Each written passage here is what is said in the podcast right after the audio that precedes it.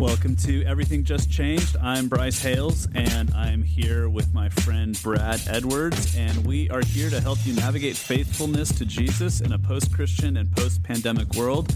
And we have just begun a new series here. This is season three of our podcast, where we are asking the question how do we receive our identity from God rather than achieving it ourselves? So much of the polarization and the anxiety that we've all seen and experienced, and that has been heightened in the last year, it comes from individualism. This idea that I should pursue any course in life that makes me happy and is an attempt to achieve rather than receive an identity. So, what does it actually look like in practice to receive our identities?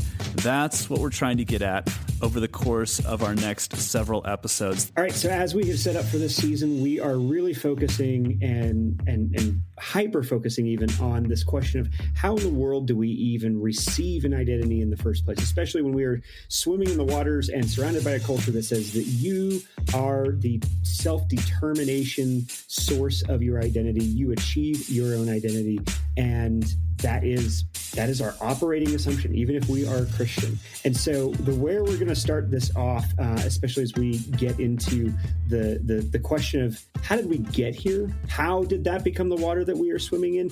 Uh, bryce okay when we actually say as part of this podcast and set this up that we are helping you to live faithfully to Jesus in a post-Christian and post-pandemic world, what what do we actually mean by post-Christian? Because Bryce was you were just telling me, Bryce, that uh, that you've actually gotten some pushback on the use of this term, which honestly that sounds really weird like uh, of all the things for us to push back on like how we're talking about this i didn't realize i guess that that was in question yeah yeah and i, I got to admit i was surprised I, have gotten a, a couple uh, questions about this from a few different people in different contexts. Um, some people saying, "Okay, what do you mean by post-Christian? When when when did we become post-Christian?" Um, and, and, here's what I realized: when, when, like I said, when this first came to me, I was kind of surprised.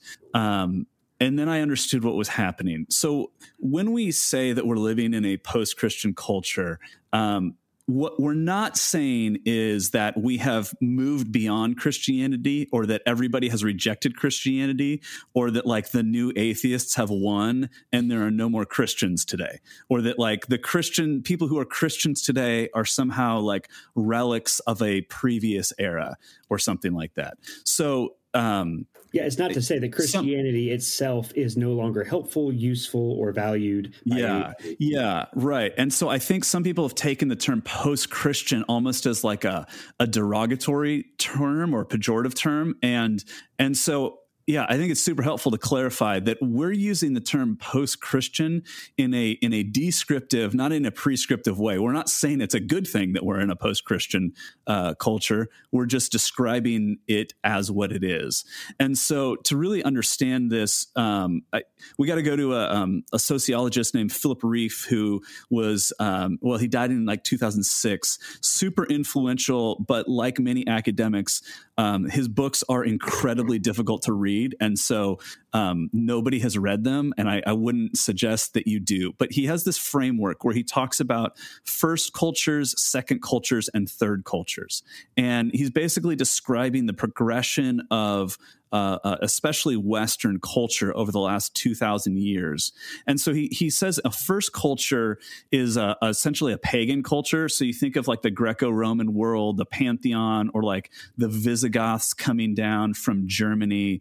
Um, and so a, a, first culture is a place that um, believes in the spiritual. There are many gods, there are many spiritual forces that are like lurking behind physical objects. And so it carries with it the idea of karma and of fate and sees the world as somewhat chaotic and unpredictable. Okay, that's kind of the the first culture world. Is it is it fair to characterize what you're describing as like you know a, a kind of a very human centered uh, way of seeing uh, metaphysics, like in the sense that when I when you mentioned the like the Greek pantheon and everything, I'm thinking of like these are gods that are made in our image. Like they are they are mm-hmm. drama kings and queens. They are they represent various specific needs. Like yeah, it's kind of human human beings blown up like to sure. to superhero hero status in some ways. Gotcha. But I mean, this would also include more like anim, and a more animistic um, uh, kind of view of the world as well.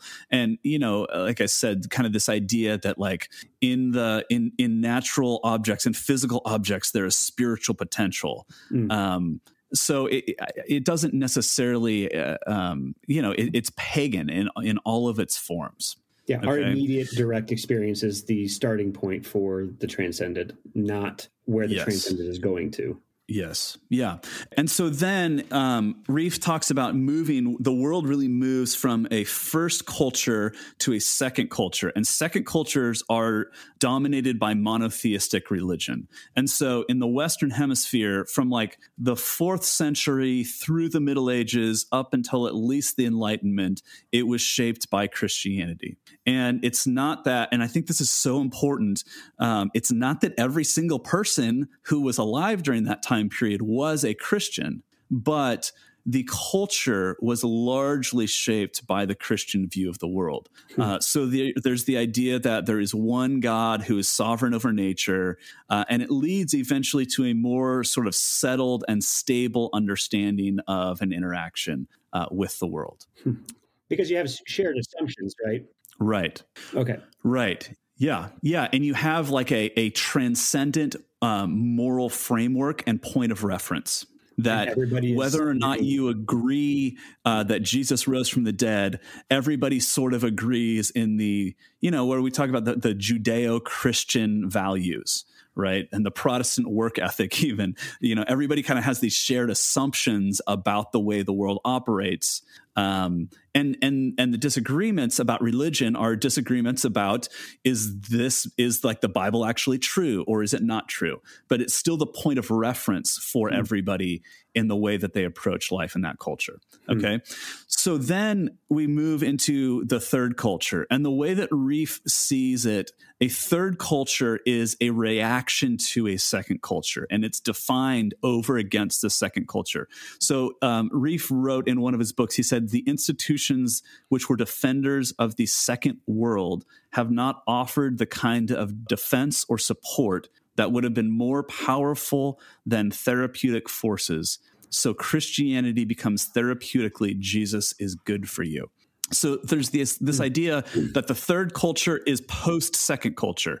In a way, uh, Rieff actually um, calls it an anti culture. It's almost inherently deconstructive. So in the West, the second culture was largely defined and shaped by Christianity. So the third culture is then post Christian. A post second culture, third culture is post Christian.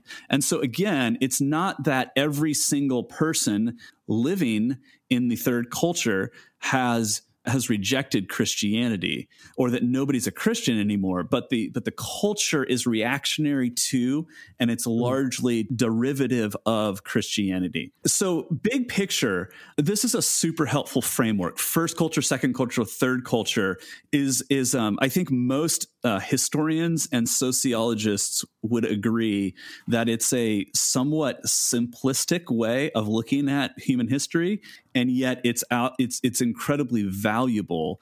Um, you know mark sayers and john mark comer uh, have have talked a ton about this reality in this cultural moment and and kind of talked about it at a um, at the level of like cultural analysis, the, the, the, just this reality that we're living in this post-Christian world and what that means that that it's derivative of the second culture. So, I mean, even how we got here and got into this podcasting thing in the whole uh, in the first place was when we heard uh, Mark Sayers say that secularism wants the kingdom without the king, and we kind of started going, oh, but what's what's on the other side of that, right? And there there is also this reality where certain forms of evangelicalism are looking for the the the king, but you know maybe reluctant to live into his kingdom way of living. Okay, so at a cultural level, super helpful um, to understand what me what it means to live in this world where it feels like everything is like kind of falling apart, right?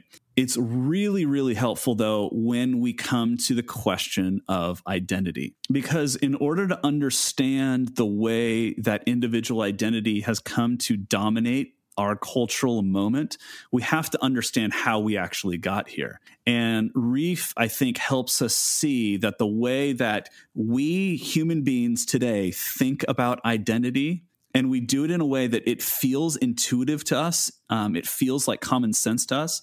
It isn't actually the way that most human beings, historically or even globally right now, think about how they answer the question, Who am I? Hmm. Okay. Um, can you give it maybe just can you give an example of that? Like what what would be uh, kind of a narrative pre-modern versus modern in terms of like how how does that go? Yeah. So the so the way that we the way that modern people today answer the question who am I and the way that we think about that is not the way that most people in history or even alive today who live in like the global south or uh, in the eastern hemisphere tend to think about questions of identity okay so what do we mean when we're talking about identity when we're talking about identity we're talking about our sense of self and our sense of worth uh, so my sense of what is good and what does it mean to be a good person but also how i answer the question of like how are you doing with that right so there's my my ideals my goals, my sense of what it means to be a good person.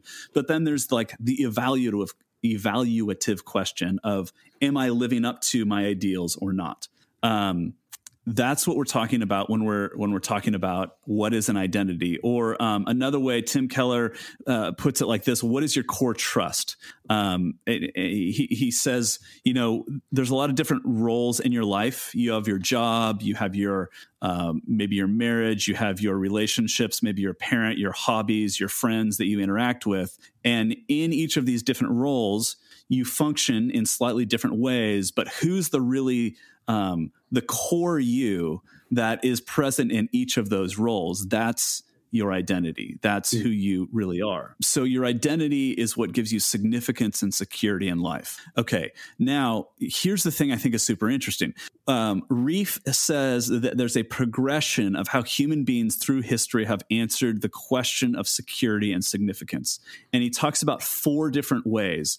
And he, he, he uses the kind of typological man. So it's political man, religious man, economic man, and then psychological man. Okay. And these are his words, you know, not mine. So, you know, this is not gender uh, inclusive uh, language, uh, but don't shoot the messenger here. Okay. okay. So, political man. Political man is this idea that comes from like Plato and Aristotle. Political man is, is, um, the, the, the person who finds his identity in the activities that he engages in the public life of the city.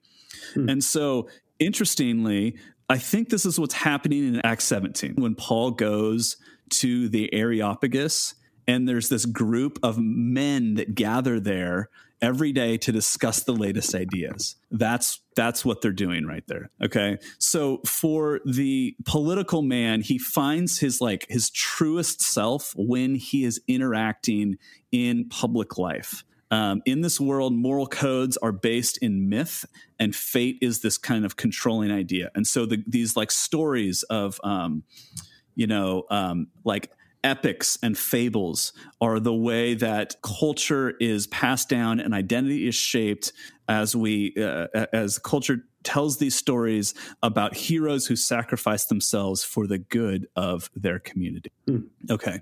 So roughly analogous with the first culture pagan world. Okay. Then um, the second kind of type of person that Rieff talks about is is a religious man, and so especially in the Middle Ages, this is someone who finds his sense of self in his involvement in religious activities. And so whether that's you know going to mass or celebrating feasts or going on pilgrimages, eh, you know, obviously people have they have jobs they have families they have lives but their truest self their identity is found in relation to their religious activity. Okay Um, then that begins to move kind of post enlightenment to economic man. And economic man finds uh, a sense of worth and identity in economic activities, so trade and production and making money. And I think what's happening here is that economic man kind of comes into prominence in the later part of the kind of Christendom uh, world, that second culture that's that's shaped by Christianity.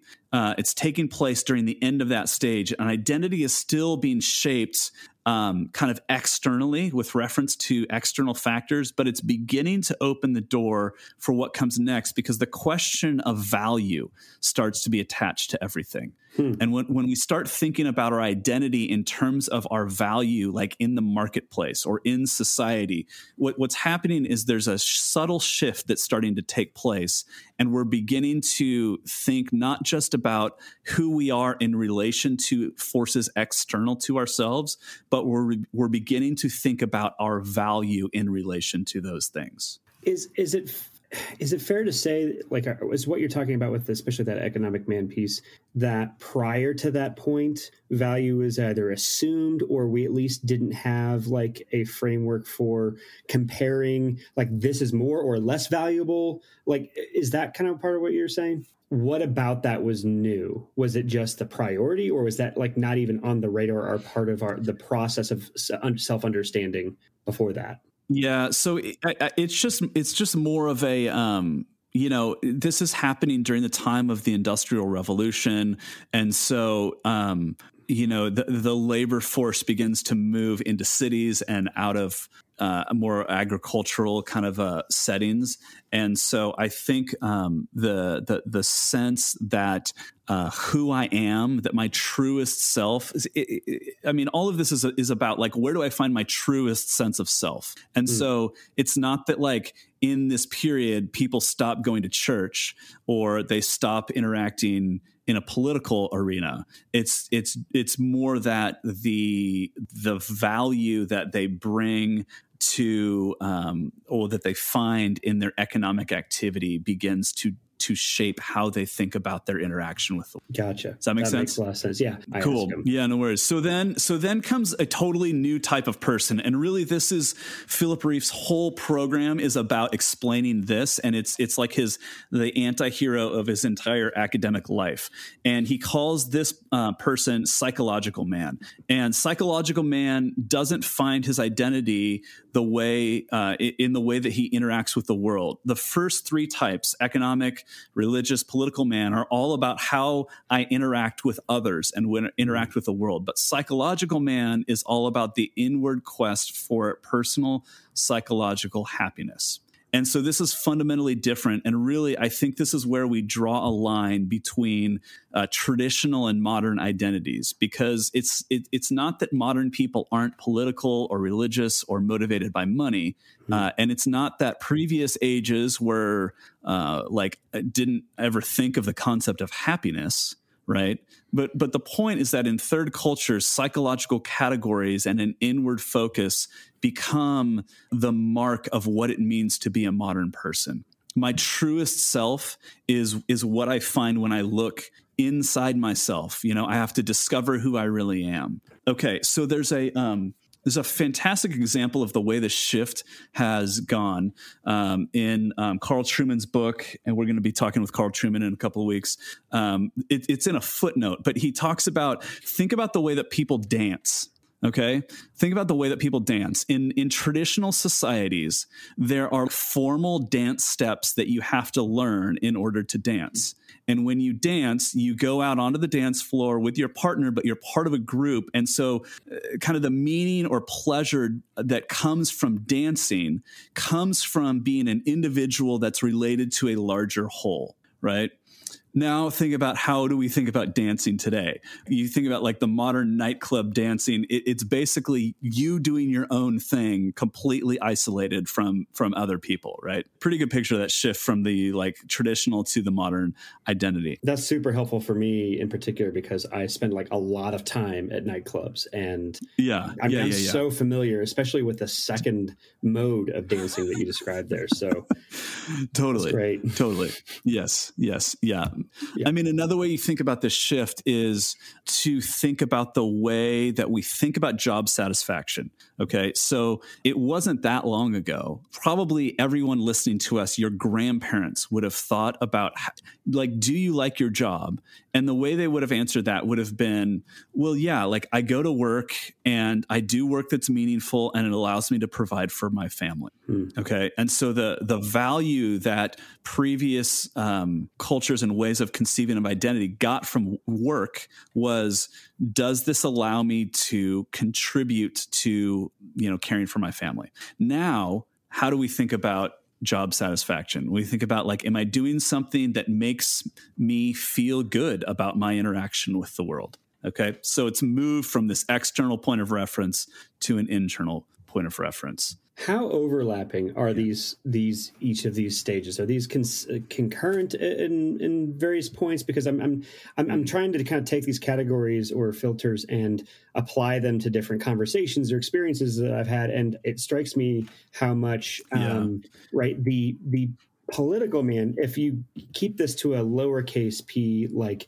you know Greek word polis meaning city and not like yeah. GOP versus DNC like we have today. Even that seems to be like there are places where that is a value. Um, there's or, or even primary as an identity, and this this kind of seems to describe some of the like especially some of the tribes within evangelicalism. Like you see mm. kind of different pieces of these become uh, or, or be uh, at the forefront instead of the background of aspects of identity. Yeah. So, or am I taking this to a I'm, place that he's not intending necessarily to describe? Well, I mean, I think that we have to we have to like understand that like these are he's painting with a very broad brush. Sure. I mean, he's he's categorizing you know 2000 plus years of the way that human beings have understood what it means to be a self mm-hmm. in four categories. So there's a lot of overlap. Sure. And I mean, one of the things that's interesting, I, I heard Mark Sayers say that people were describing Australia as a post Christian nation in the 1800s. Hmm. So um, and certainly when when when Philip Rieff and and others are writing from an academic perspective, you know, often like the cutting edge of academic thought is uh, it, it, takes maybe a generation or two until that is actually describing the experience of the average people, sure. right? Hmm. Um, I think the other part that we're gonna we're gonna eventually talk about a little bit more is that for the sake of like discussing this and trying to trying to understand how we do spiritual formation in the church today, it's helpful to delineate these very you know, starkly. Mm-hmm. But we all have various levels of, you know, uh, different things influencing our identity. Like there's no there's no pure. I mean, we're eventually going to get to talking about a what does a gospel identity look like, but none of us has a pure gospel identity, right? And so mm. it's always intermingled with other things going on because we can't help but live in the culture that we live. But I think maybe even the better answer to your question about, you know, to what extent are these um, ways of conceiving of identity overlapping with one another. It, again, understand it, it's not that nobody is engaged in politics today. Obviously, the, what he's describing is not um, the activities that people are engaged in. He's talking about where do I get my sense of value and security. So engaging in politics today is happening at the same rate it always has, I guess. It's it's the reason why are we engaging in politics? Why are people engaging in politics? Because you know, and, and so today psychological man is engaging in politics because I looked inside my heart and discovered that I wanted to change the world. And the political arena is the area in which that seems most doable to me. You know, compare that with, I mean, was it JFK um, who, you know, the famous JFK quote, uh, ask not what your country can do for you, ask what you can do for your country. He's, um, he's talking about a form of, of political engagement that is for the sake of you know the the civic good, the good of the country over my individual and personal desires. Uh, and so politics, it's not that we're less engaged in politics today, it's that we're engaged in them because it's an expression of it, it's it's an attempt to seek after our own happiness and personal well-being and that is what's driving our engagement with others. Right. I mean that's that's really good I also I'm kind of curious just if it strikes me and again tell me if this is over applying or or seeing things there that are not but it strikes me that each of these different kind of phases or different man uh, archetypes that as society as we would consider progress as society pro- progresses each of these are possible and available to people as overall level levels of comfort, wealth, affluence, uh, convenience, and time availability, uh, bandwidth. All as as those increase, you kind of like have the luxury of contemplating this like right so for the political man mm. you you have yeah. to talk you have to be focused on the what is the common good or else you don't survive and your community doesn't right. survive but once that's right. not an existential crisis you can think about transcendent things which is probably the next place but and then you know right. with more wealth comes the freedom to look inward i mean that that just makes kind of some intuitive sense even without the yeah. academic framework where it's coming from Totally. Totally. Totally. Mm-hmm. Yeah. Yeah. Yeah. So so if we kind of zoom out and look at this, uh, you know, there's he's got these four types, but really I, I think it's helpful to distinguish uh, kind of two fundamentally different ways about thinking about identity. And so in in the traditional identity, and uh, in, in, traditional cultures, I get my sense of self by looking outward, by looking to either my parents, my family, my community. Uh, maybe it's my religion. Um, I think it, it's it's like the guild, right? It's it's um, others that you work with, and so the culture or the community tells me what it means to live a good life, and then I sacrifice my desires in order to live up to the community's ideals. And then I get my validation because if I'm living up to those ideals, the community honors me. And so this is where we talk about like an honor shame culture, right? If I'm living up to my ideals, the community honors me. If I am not living up to, or sorry, not my ideals, if I'm living up to the community's ideals, then the community honors me. If I am not living up to those ideals, then the uh, then the community shames me.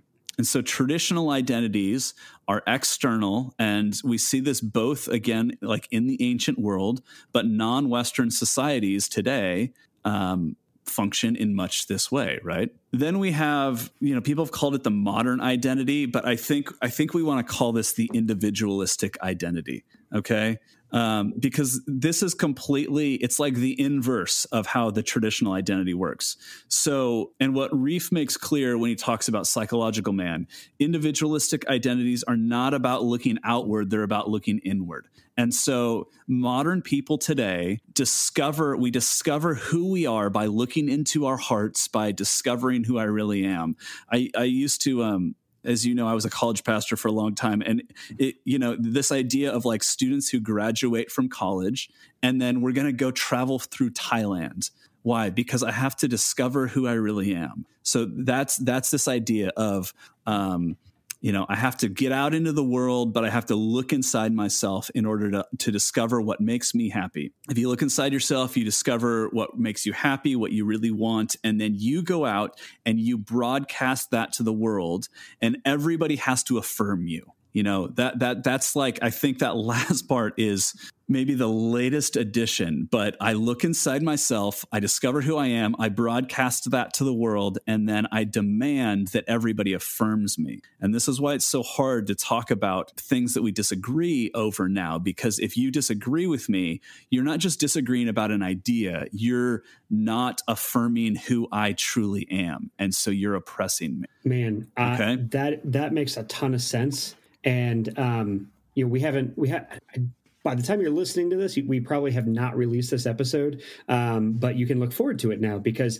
that gets at the heart of some of the hubbub that has uh, recently gone viral on Twitter around this this term and approach of deconstruction, um, which is fascinating because it's almost like this, uh, you know, psychological man approach to uh, shedding the traditional identities that you feel like you have been forced to adopt or to wear or to imbibe and it you know there are some aspects of this that we can affirm and say like you know what maybe you know, white supremacist uh, assumptions in culture or racism, systemic racism. Like, yeah, that might be a bad thing. But can we also not throw uh, Jesus or the baby out with the bathwater, right? And and and let's also just be aware that our even the the even the the act of deconstruction is itself a hyper individualist way of redefining yourself that is, mm-hmm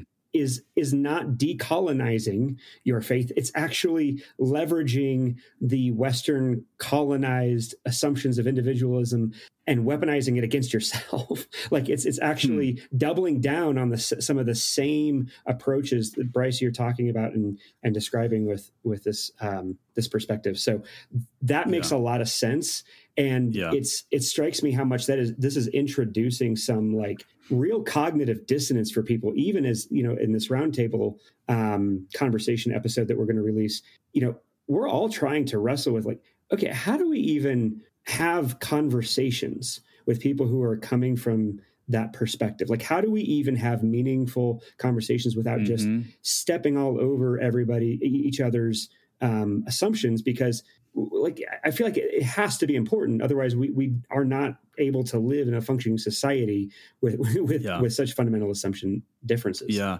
Well, and I think that maybe just to even kind of piggyback on that, I, I think it's important at this point to say because when when we when you talk about the modern identity, the individualistic identity, it's it's easy to think of that as the progressive identity, mm. but what you just said about about the difficulty of talking with people hmm.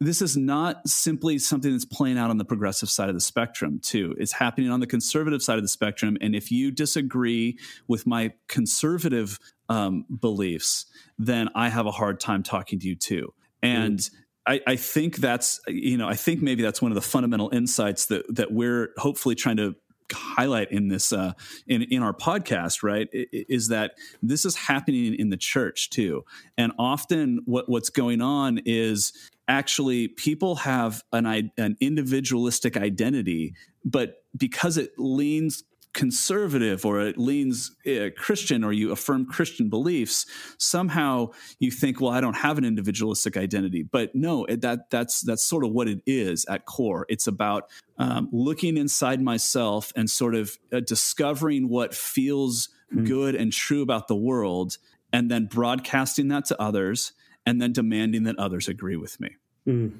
Yeah. Man. So, I mean, I was thinking about an example um, uh, of this uh, when I was. Um, before I went to seminary, I worked for Washington Mutual and um, the bank when it existed, um, and and and and and honestly, we probably sold some uh, loans that helped ruin the economy. Um, but yeah, yeah. So I work in this office yeah, I worked I worked in this office that was great with a bunch of people that I liked, but most of them were not Christians. And when I left, um, I, I quit my job and I left to go to seminary to study to become a pastor, I was fascinated by the way that the office treated me because everybody was so affirming and they were they were talking about how brave I was um, and they were kind of affirming this decision to go and do what I really really wanted to do. And I just thought it was such an interesting um, moment because if we had had a conversation about you know some of my beliefs as a christian they would have been wanting to just tear them apart right?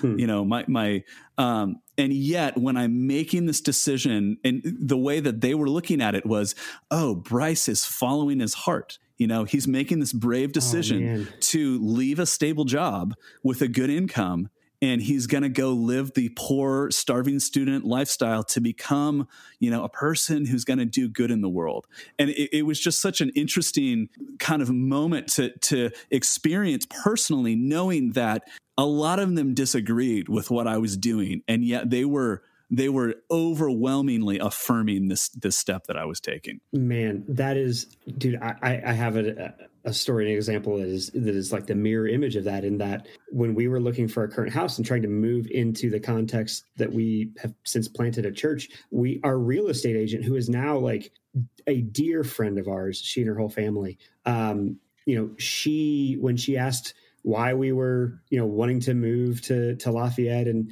you know, what was the, you know, why are you why are you coming here? I, I was like, with great fear and trembling, was like, yeah, well, we're kind of crazy and want to, you know, start a church from scratch, uh, you know, in Boulder County of all places. And her reaction was so shocking to me because she was like, good for you. That is amazing. Like, you're following your dream. And I was like, yeah. you know, it, it, it, sparked some interesting conversations with Hannah and I because I was like, you know, I don't know that this is my dream. You know, like my dream, right. if I'm if I'm honest, is going to, you know, uh, you know, be a lot more, uh, you know, fanfare and uh, I, I often describe the various calls in ministry that I've taken as things Jesus makes me do. You know, it's it's not necessarily following my dream yeah. all the time. Yeah, things Jesus makes me. This do, This is the next thing Jesus is going to make me. me. do.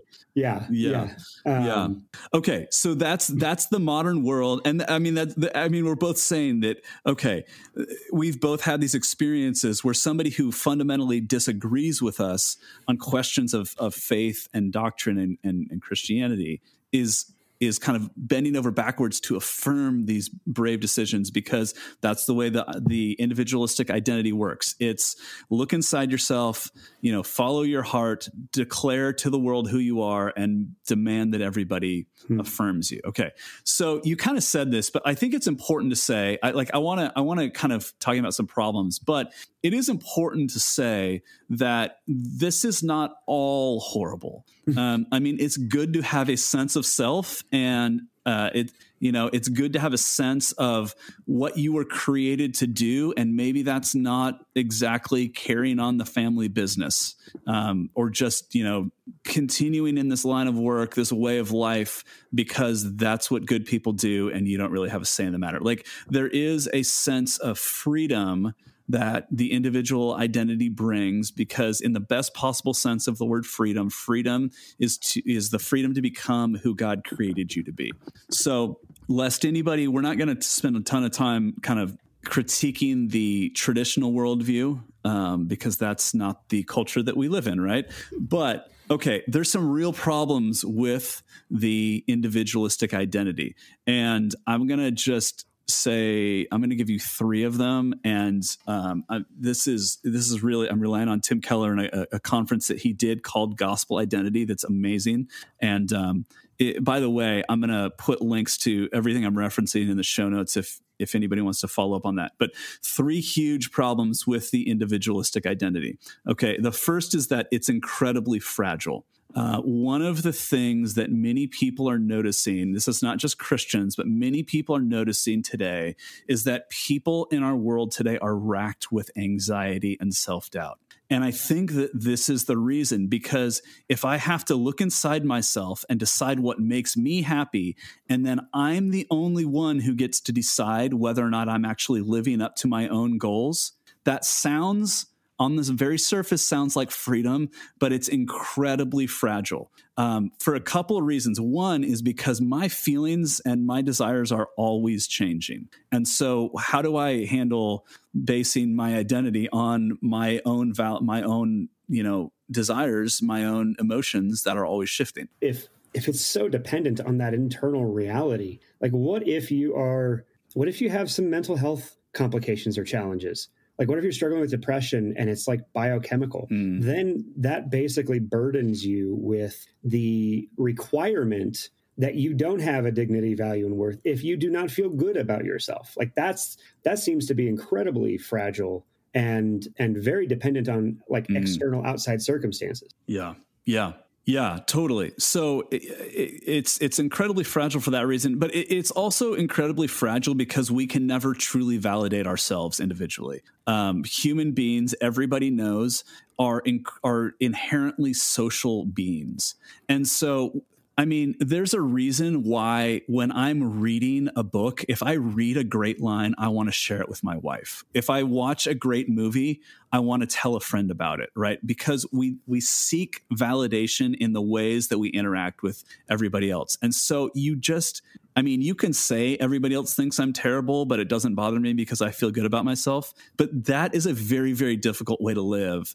for any length of time right i think that actually we would we would call the person who lives like that a sociopath right mm-hmm. um, you can't you can't say that you don't care what anybody else thinks about you and be like a happy person for any length of time mm-hmm. um, the other reason it's really fragile and and a lot of people have you know secular um, you know authors and, and and people have pointed this out too is that um, this makes modern people a dream for marketers.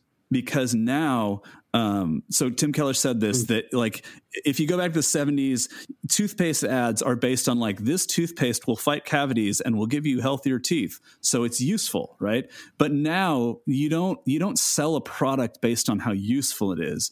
You you sell a product based on how it makes you feel like if you use this toothpaste it'll make you a uh, you know a sexy person right so this is the yeah.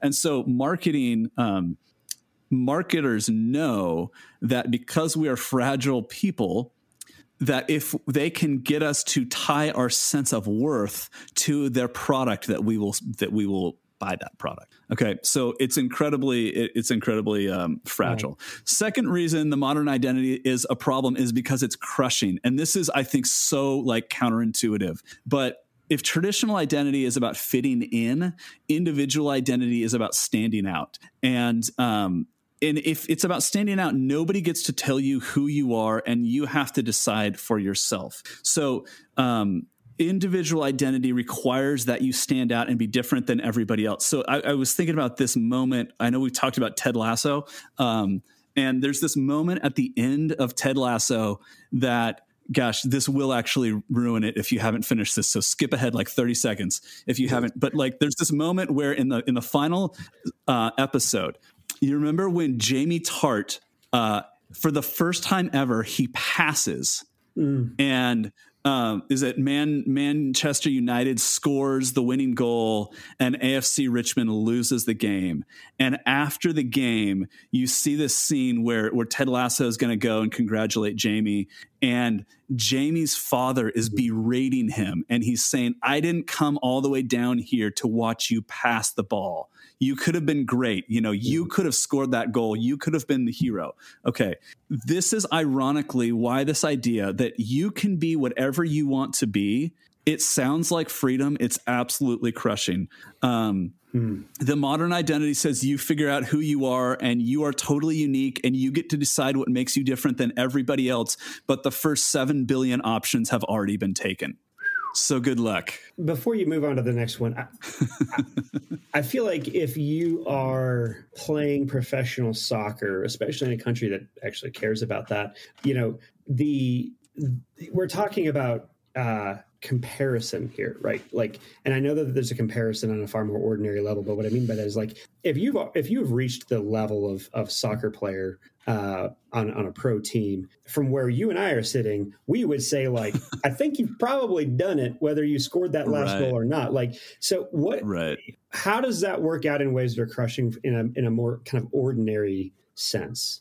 Well, I mean, I think what what you're getting at there sort of is the answer because it, it, it's sort of this idea that the bar is continually being raised on you, mm-hmm. right? It's crushing because, um, you know, I met my sales goals last quarter. And mm. so that's imme- that's initially amazing, but it means that I've got to do even better next quarter, mm. right? Man, man, I, will tell you what. I, gosh, this is just how much this is just in the air we breathe, right? Uh, yeah. Like even just to be super real as a church planter, uh, we're we're like a year out from the first Sunday we were not able to meet in person, like as yeah. of the recording of this podcast. And since then, um, we're we're about 60% of the size we were a year ago as a church. And right. there's a sense that I carry and have realized how much I am carrying a sense of like like that is a an indictment on my dignity, value and worth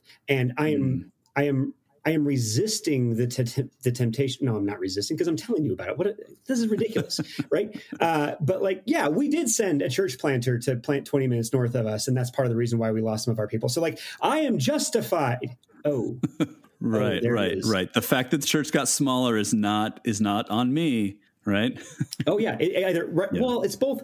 It's not my fault, and even if it isn't, I still have this kind of like existential, like, Mm. oh my gosh, maybe we, maybe everything that I we had that, that God had done in in the table up to this point was that all a lie. The fact that I'm questioning that, like, is is kind of proof of what you're talking about about how much it it is it is a reflection of deeper things, bigger things than it absolutely than it should be. And I feel Oh, like yeah. that, I don't care who you are, like you are probably experiencing uh, these days some kind of setback or loss or challenge or difficulty that y- I think all of us, because we are breathing this air, are a hard thing is becoming an anxiety inducing thing that Mhm. feels like a reflection or a statement of our dignity, value, and worth. Yeah, yeah. So that makes Yeah. a lot of sense. That is that is correct. Yeah.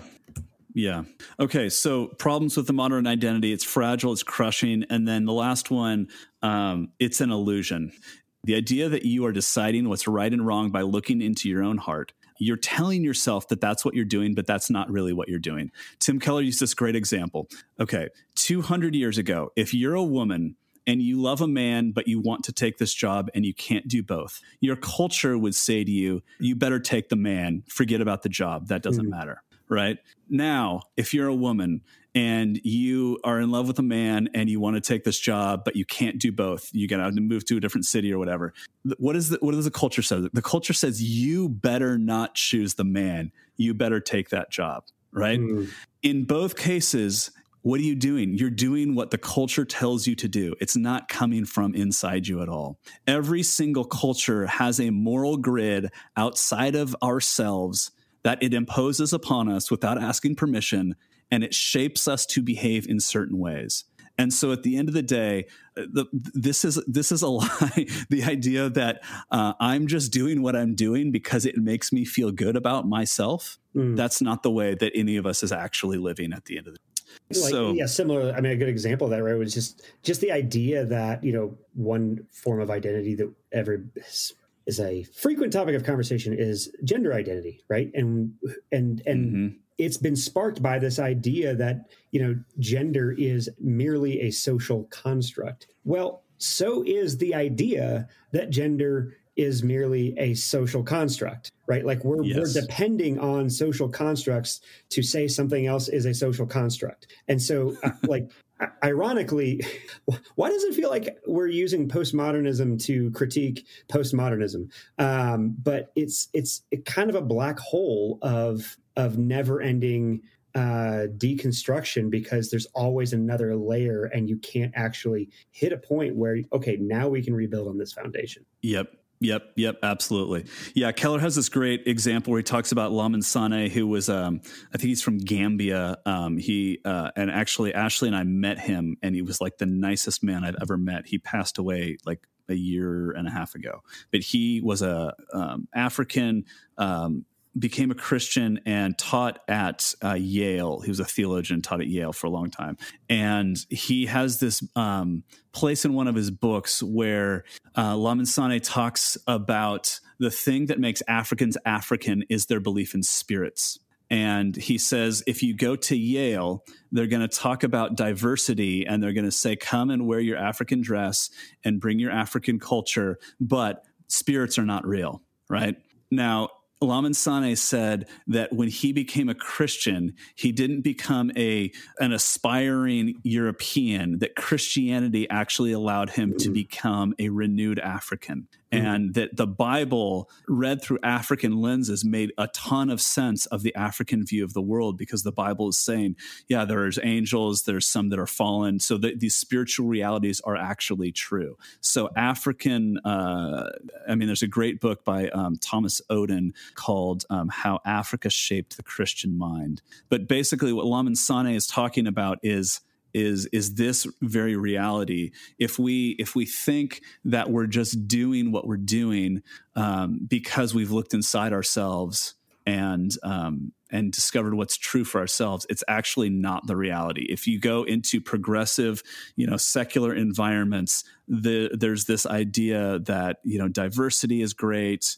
Um, but it's diversity as we have termed it, right? Mm. It's not a place that allows somebody like Sanneh to come and say, actually, Christianity has allowed me to be the best possible version of African that I can be. Well, right. Yeah. It would be a, a diversity of self expression, but not a diversity of objective truth claims, right? It would right. be a, a, a, the, the thought, uh, like this is this is what's interesting to me about this too is it actually does still require a common set of assumptions in order to for there not to be significant cultural conflict and this maybe this just goes back to the beginning i don't know if you're trying to get it here or not but like yeah. this is like that's why we are in a post-christian culture that is yeah. a reaction to second culture so third culture that's a reaction to second culture monotheistic culture and if you if that requires a certain um, premise and assumption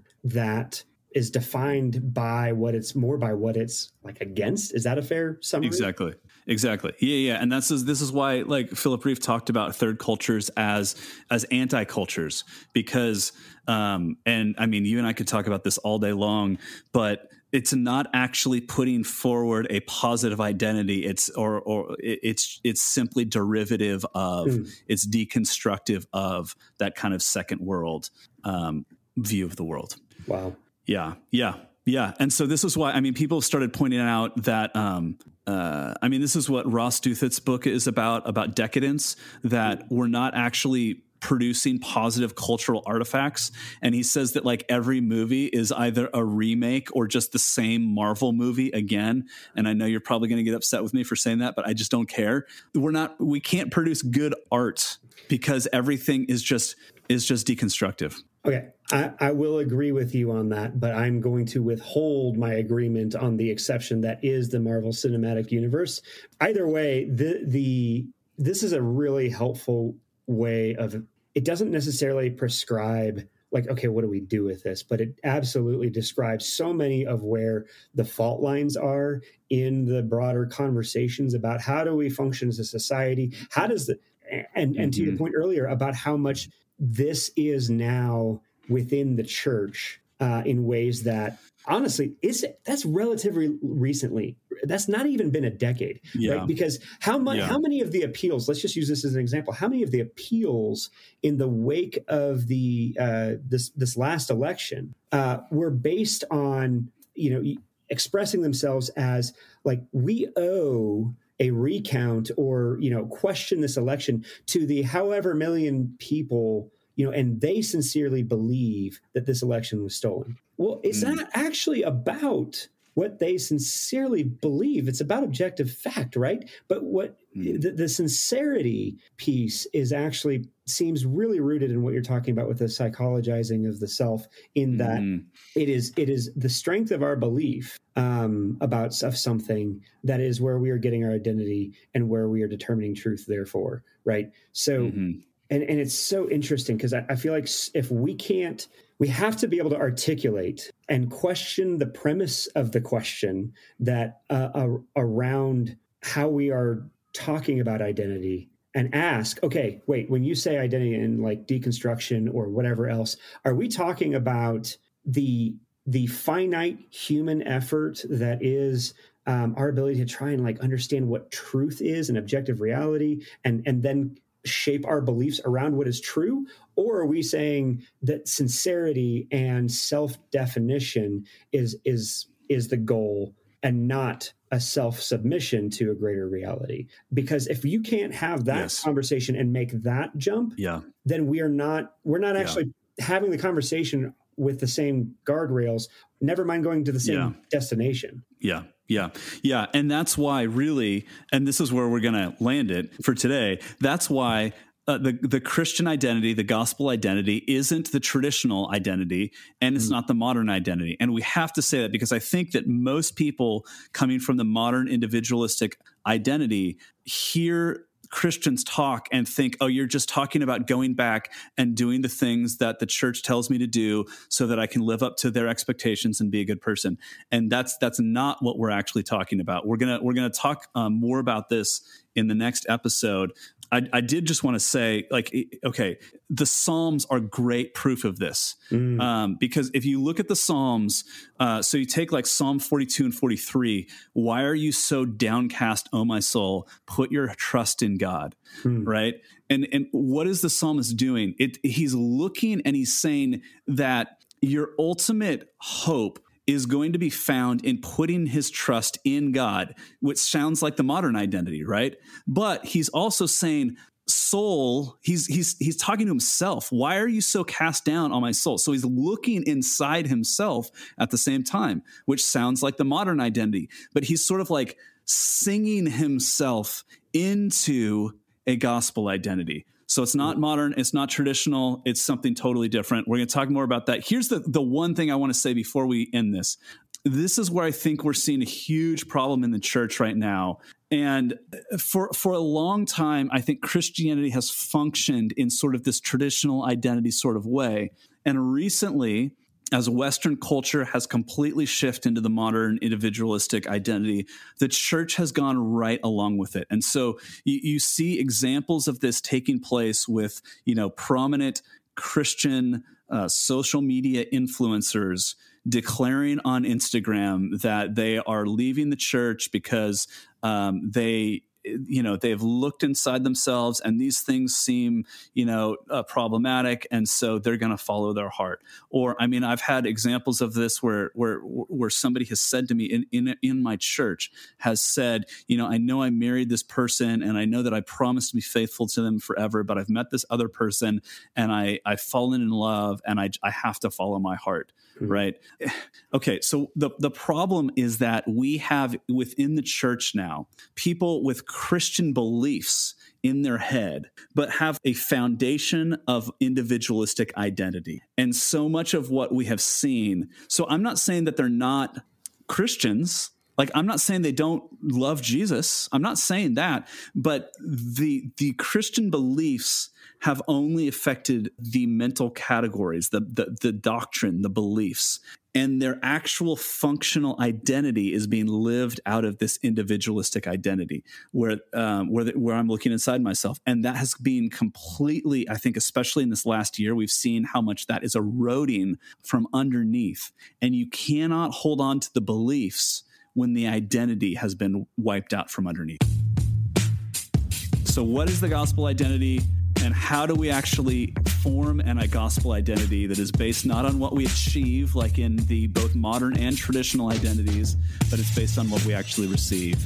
That's what we're going to talk about next week. I hope you'll join us for that. Please don't forget to like, share, and subscribe to our podcast if you haven't already. I'm Bryce Hales with Brad Edwards. Our theme music was recorded by Kevin MacLeod and used under a Creative Commons license from filmmusic.io. And our logo was designed by Danny Rankin. We'll be back next week with the rest of this conversation looking at gospel identity as we help you navigate life in a post Christian and post pandemic world right here on Everything Just Changed.